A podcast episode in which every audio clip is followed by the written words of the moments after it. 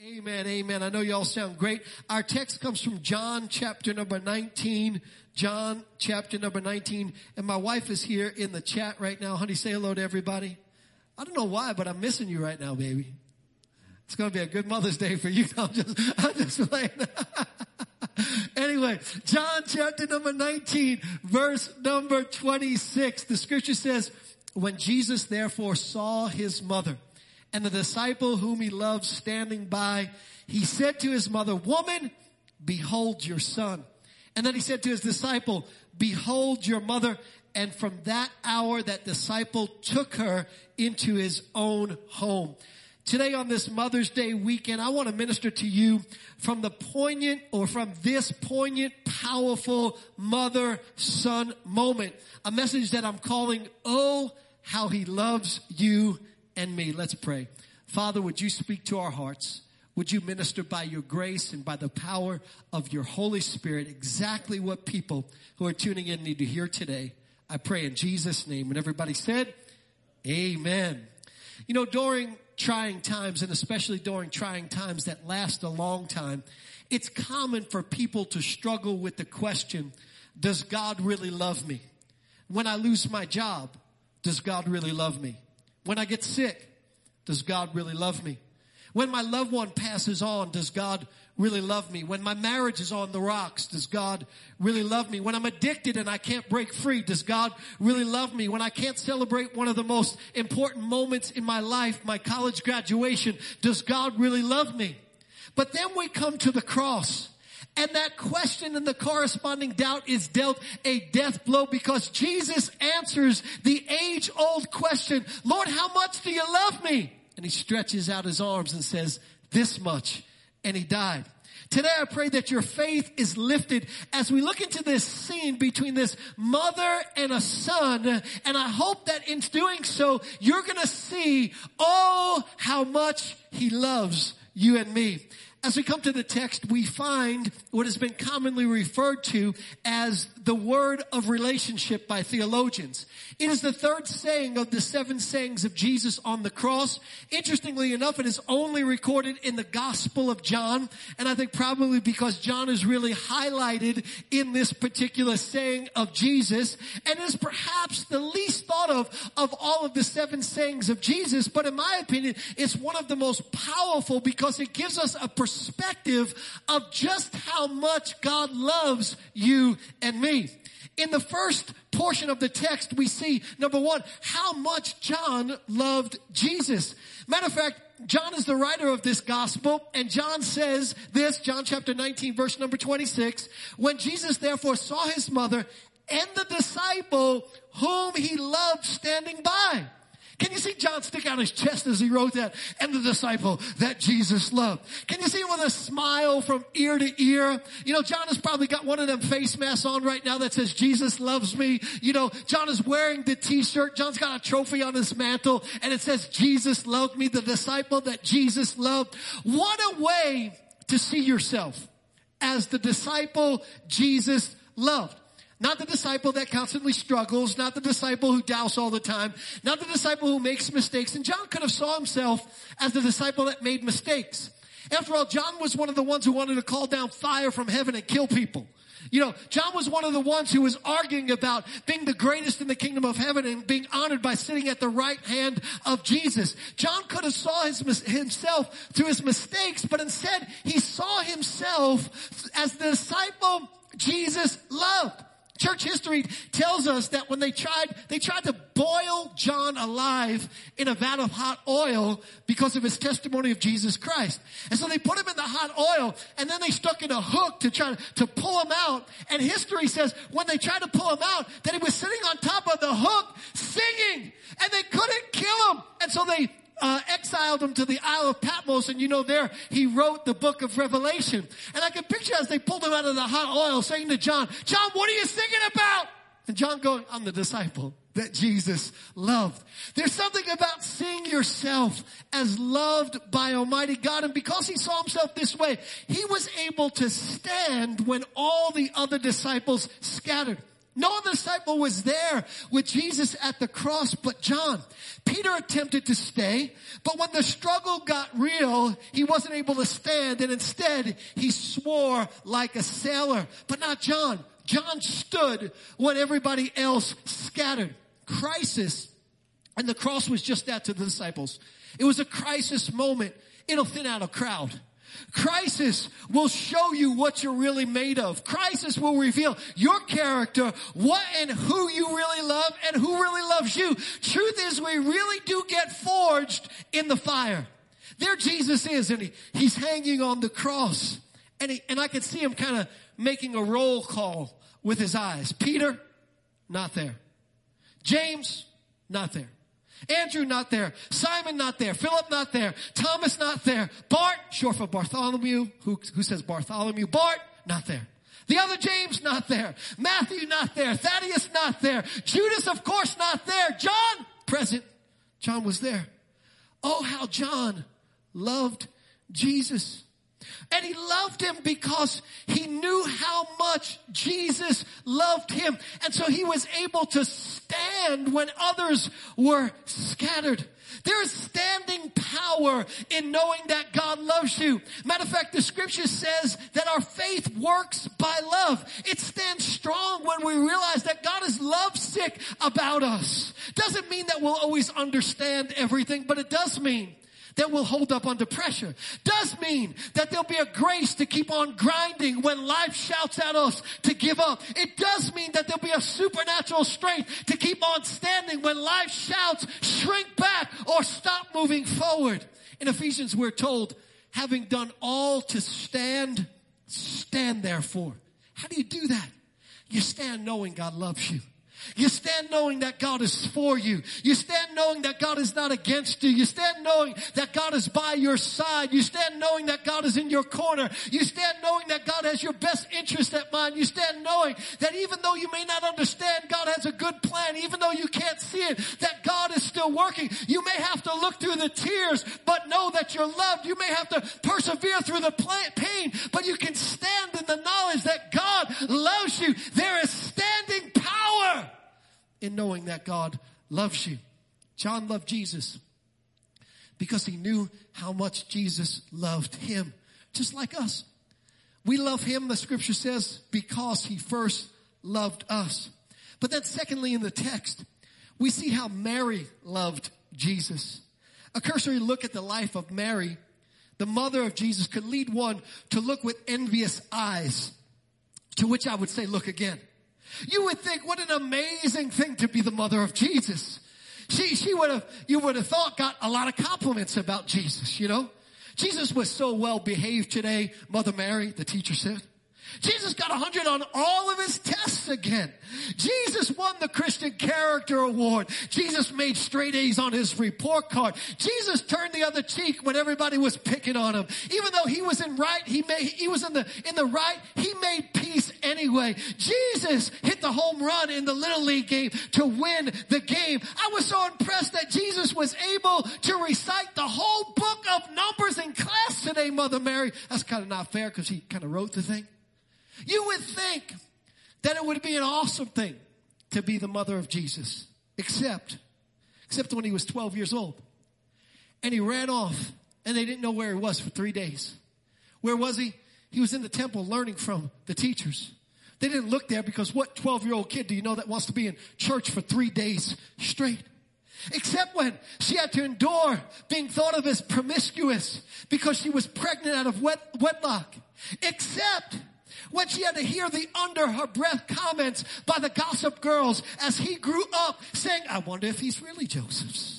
Except when she had to deal with people thinking that he was demon possessed and empowered by the devil. Except as she watched him constantly being plotted against, constantly being accused of stuff he didn't do, being unjustly treated, being uh, accused of a crime that he really didn't commit, and of course, watching him as he hung on that cross. What sacrifice she made. What unwavering love she had.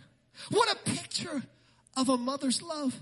When everybody else hated him, talked about him, plotted against him, and ostracized him, she loved him Mary was the epitome of a mother's love. I found this on the internet. A mother's love, it says, is nothing, it, there, a mother's love is like nothing else in the world.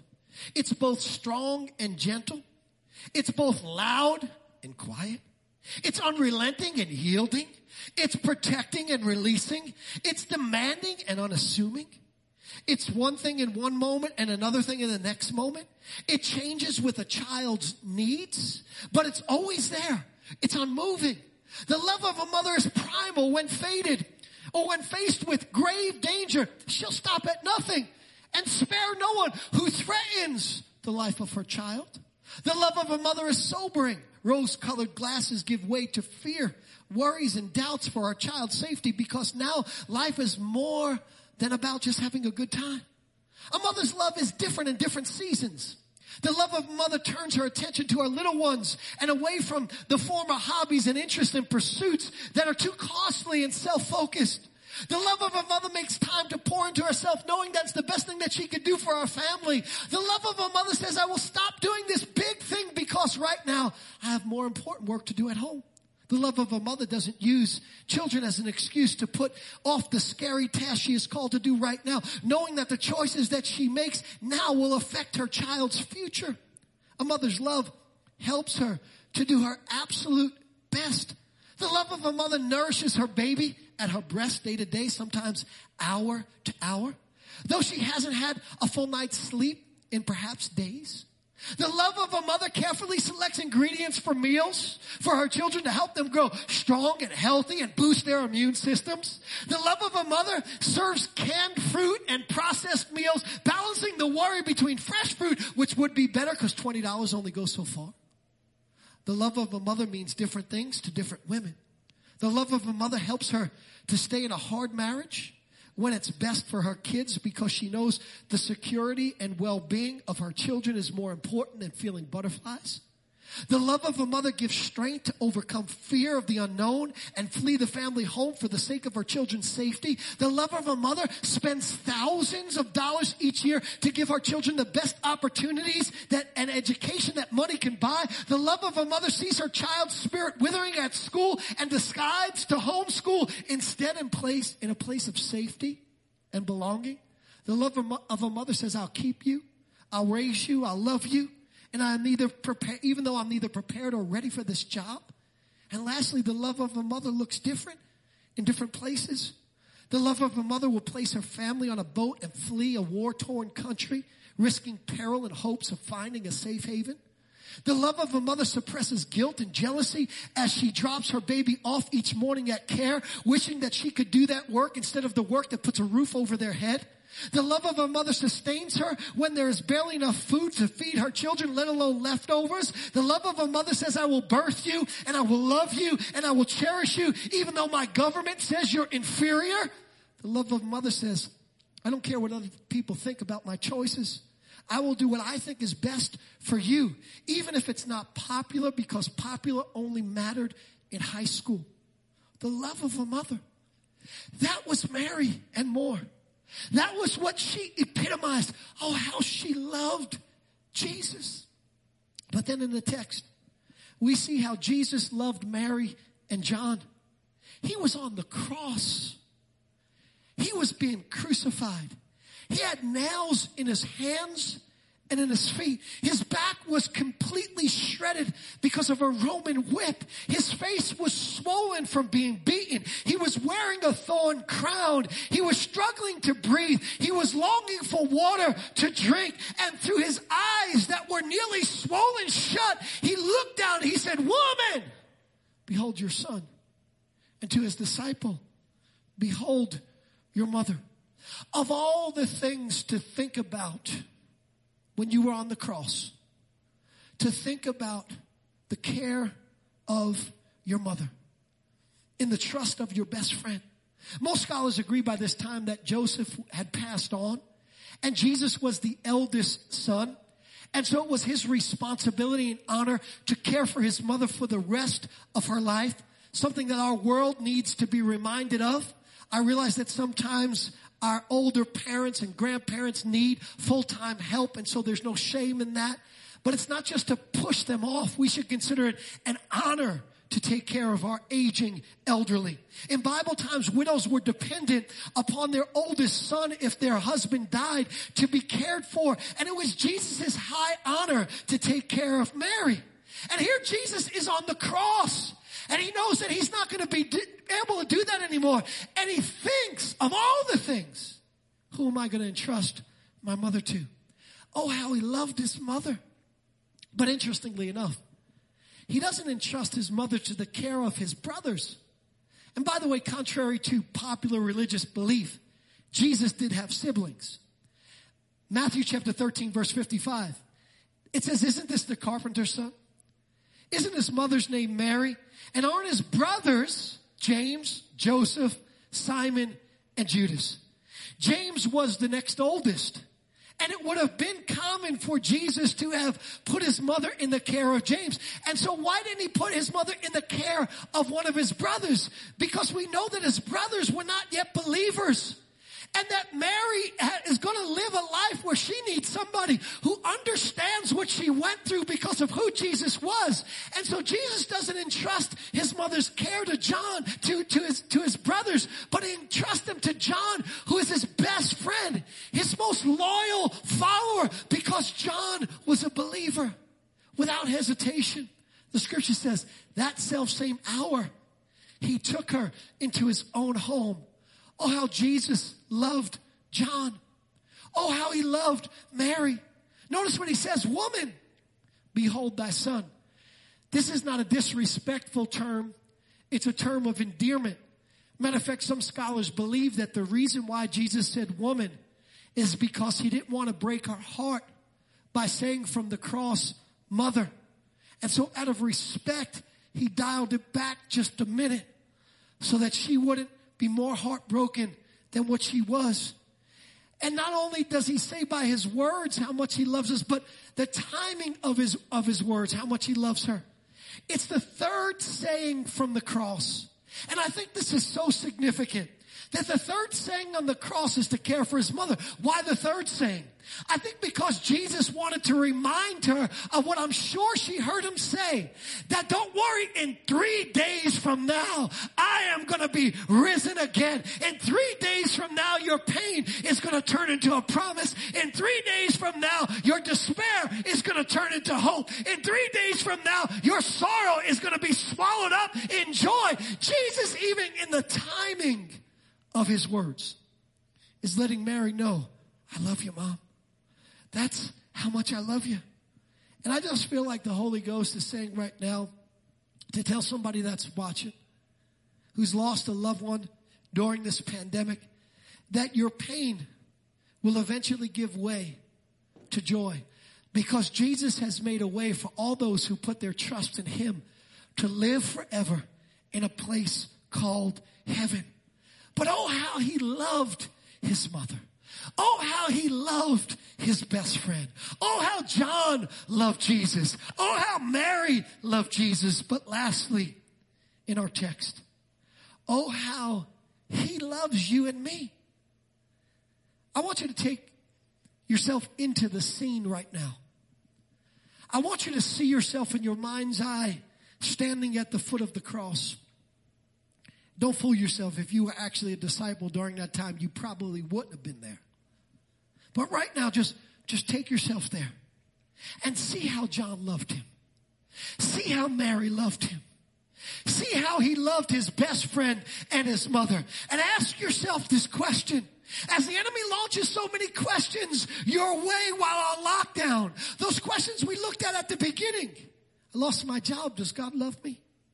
I'm sick. Does God love me? My marriage is on the rocks. Does God love me? My loved one passed on. Does God love me? My graduation is canceled. Does God love me? I'm behind on my mortgage payment and they won't work with me even though they were told they're supposed to. Does God love me? And in the middle of those questions that are sent your way to keep you quarantined from Christ, see yourself at the foot of the cross. See yourself at the resurrection of Christ. See how he loved his best friend. See how he loved his, his mother. And ask yourself this question. Why would he do it? Why would he who had the power to call on a legion of angels to rescue him stay on the cross? Why would he who with a word could have canceled everything that was happening to him and be reunited with his mother and his loved one? Why would he do it? Why, why, Here's why. Listen to this.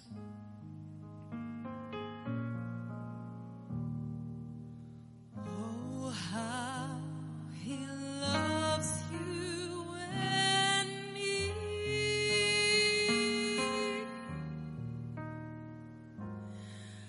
Oh, how he loves you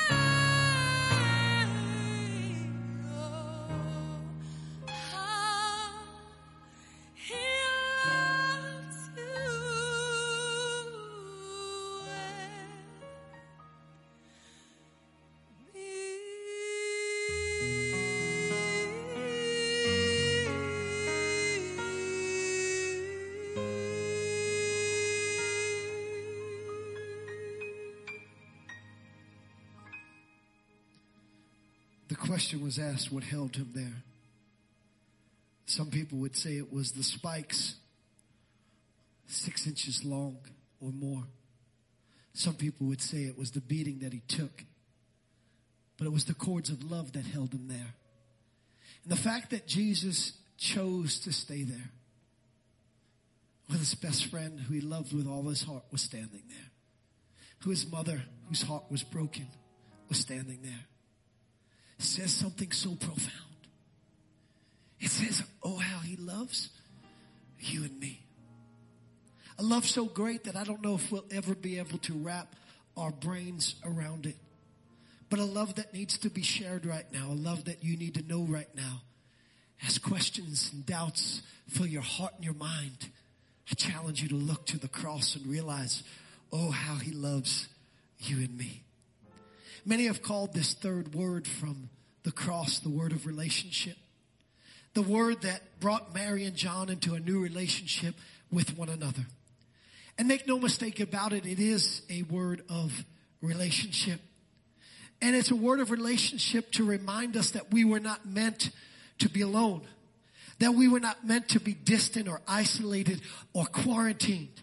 That we need each other. That even though we're in a temporary new normal of not being able to gather together, we should never settle for that because that would be the enemy winning in this situation. We should all look forward to the day where we could gather again together. They're saying that we may never hug each other again. I don't know about you, but I'm gonna be hugging people again.